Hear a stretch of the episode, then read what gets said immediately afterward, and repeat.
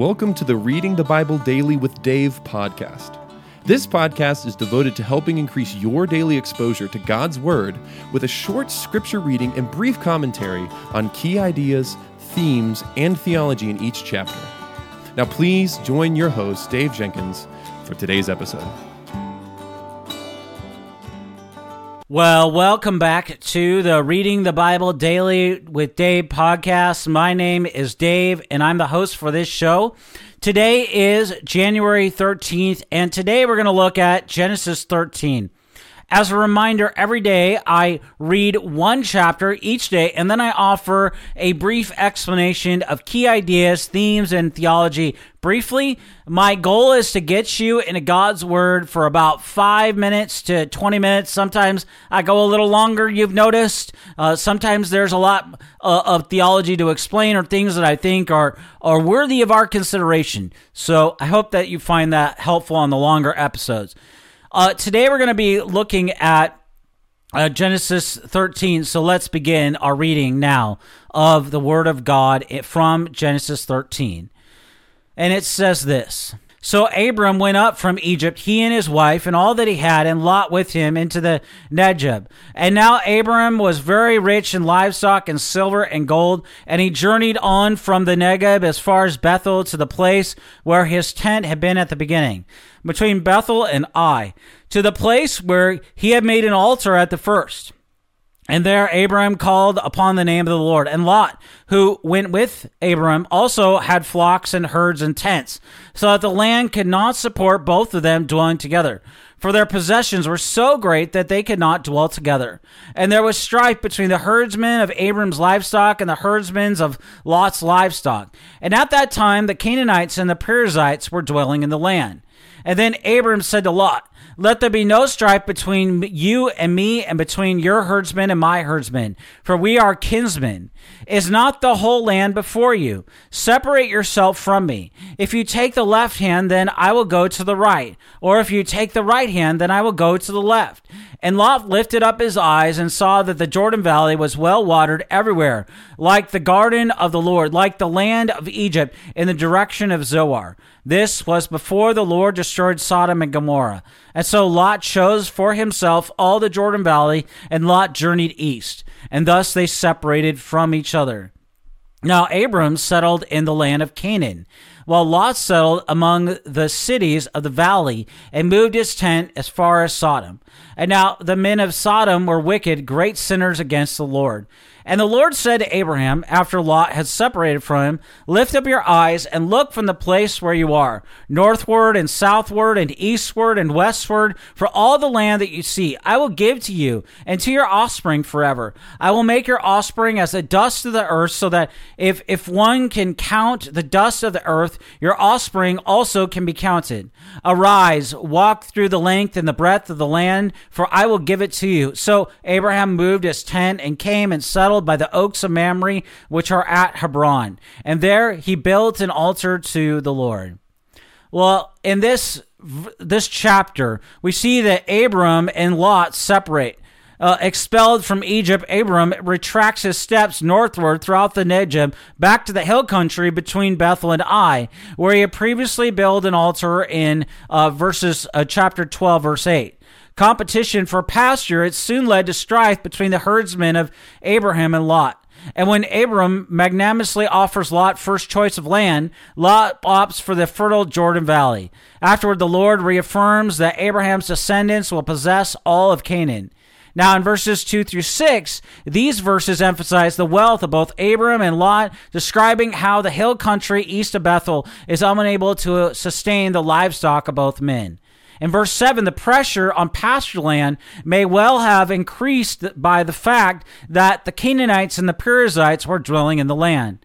Verse 10, the Jordan Valley was well watered everywhere. Lot's experience with the effects of famine, they make his choice of the fertile Jordan Valley totally understandable. Like the garden of, garden of the Lord is a reference to the Garden of Eden, which was also well watered. This description of the Jordan Valley it predates the destruction of Sodom and Gomorrah, which may have well adversely affected the sustainability of this area for flocks and herds. Now, the precise location of these cities is unknown, but one possibility is the plain southeast of the Dead Sea Scroll. Now, in verses 11 through 13 of this chapter, what we see is Lot's decision to settle among the cities of the valley. It brings him into the vicinity of Sodom. Lot is later found living in the city, having abandoned his tent dwelling lifestyle. After parting company from Abraham, Lot now resides close to a city whose population is described as wicked, great sinners against the Lord. Uh, verses 14 through 17 expand on Genesis 12 7. And this divine speech here emphasizes not only extent the land that Abraham's descendants will inherit, but also how numerous they will be. As the dust of the earth in verse 16 is one of the three similes used by God to illustrate the large number of offspring that Abraham will have. And at this stage, Abram still has no children. In verse 18, Abraham relocates to be near Hebron, setting up his tent by the oaks of Mamre. And since one of the allies is Mamre the Amorite in Genesis 14:13, the oaks are probably named after him. During the Bronze Middle Age, when the patriarchs lived, Hebron was known in its day as a major settlement in the Judean hills. It covered between six and seven acres. It was heavily fortified. It contained some large public buildings. A cuneiform table was discovered there from this time period, and it indicates that Hebron was a capital city of the Canaanite kingdom. Well, despite his faithful traveling from Ur, Abraham soon left the promised land in order to find food in Egypt, as we see in Genesis 12:10. While there, he distrust, distrusted God by lying about his relationship with Sarah, as we see in verses 11 through 20.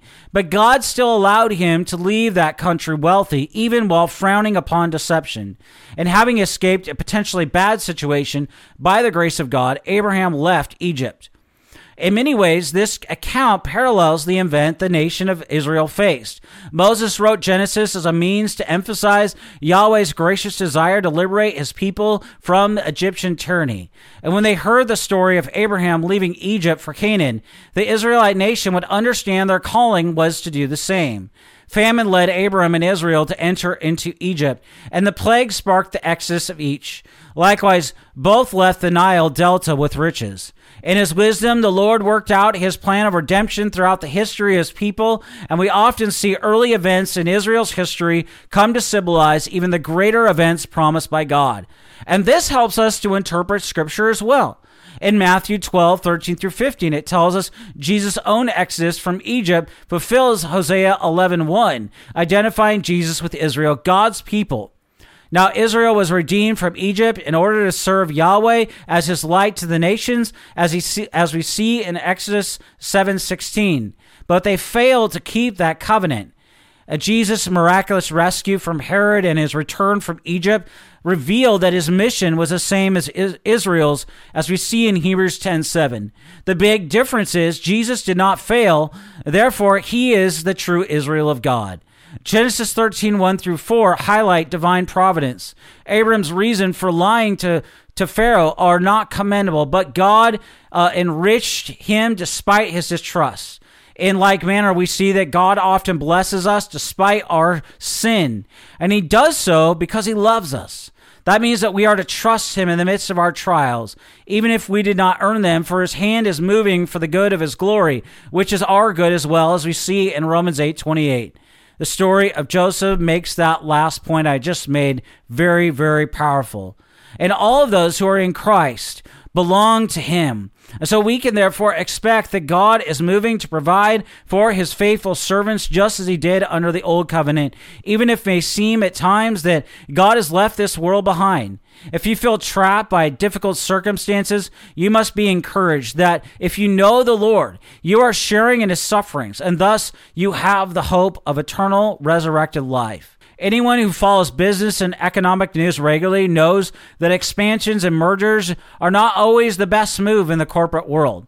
We've seen that in the last decade or so. Many retail chains have greatly increased the number of their stores only to find themselves closing, many of them a short time later.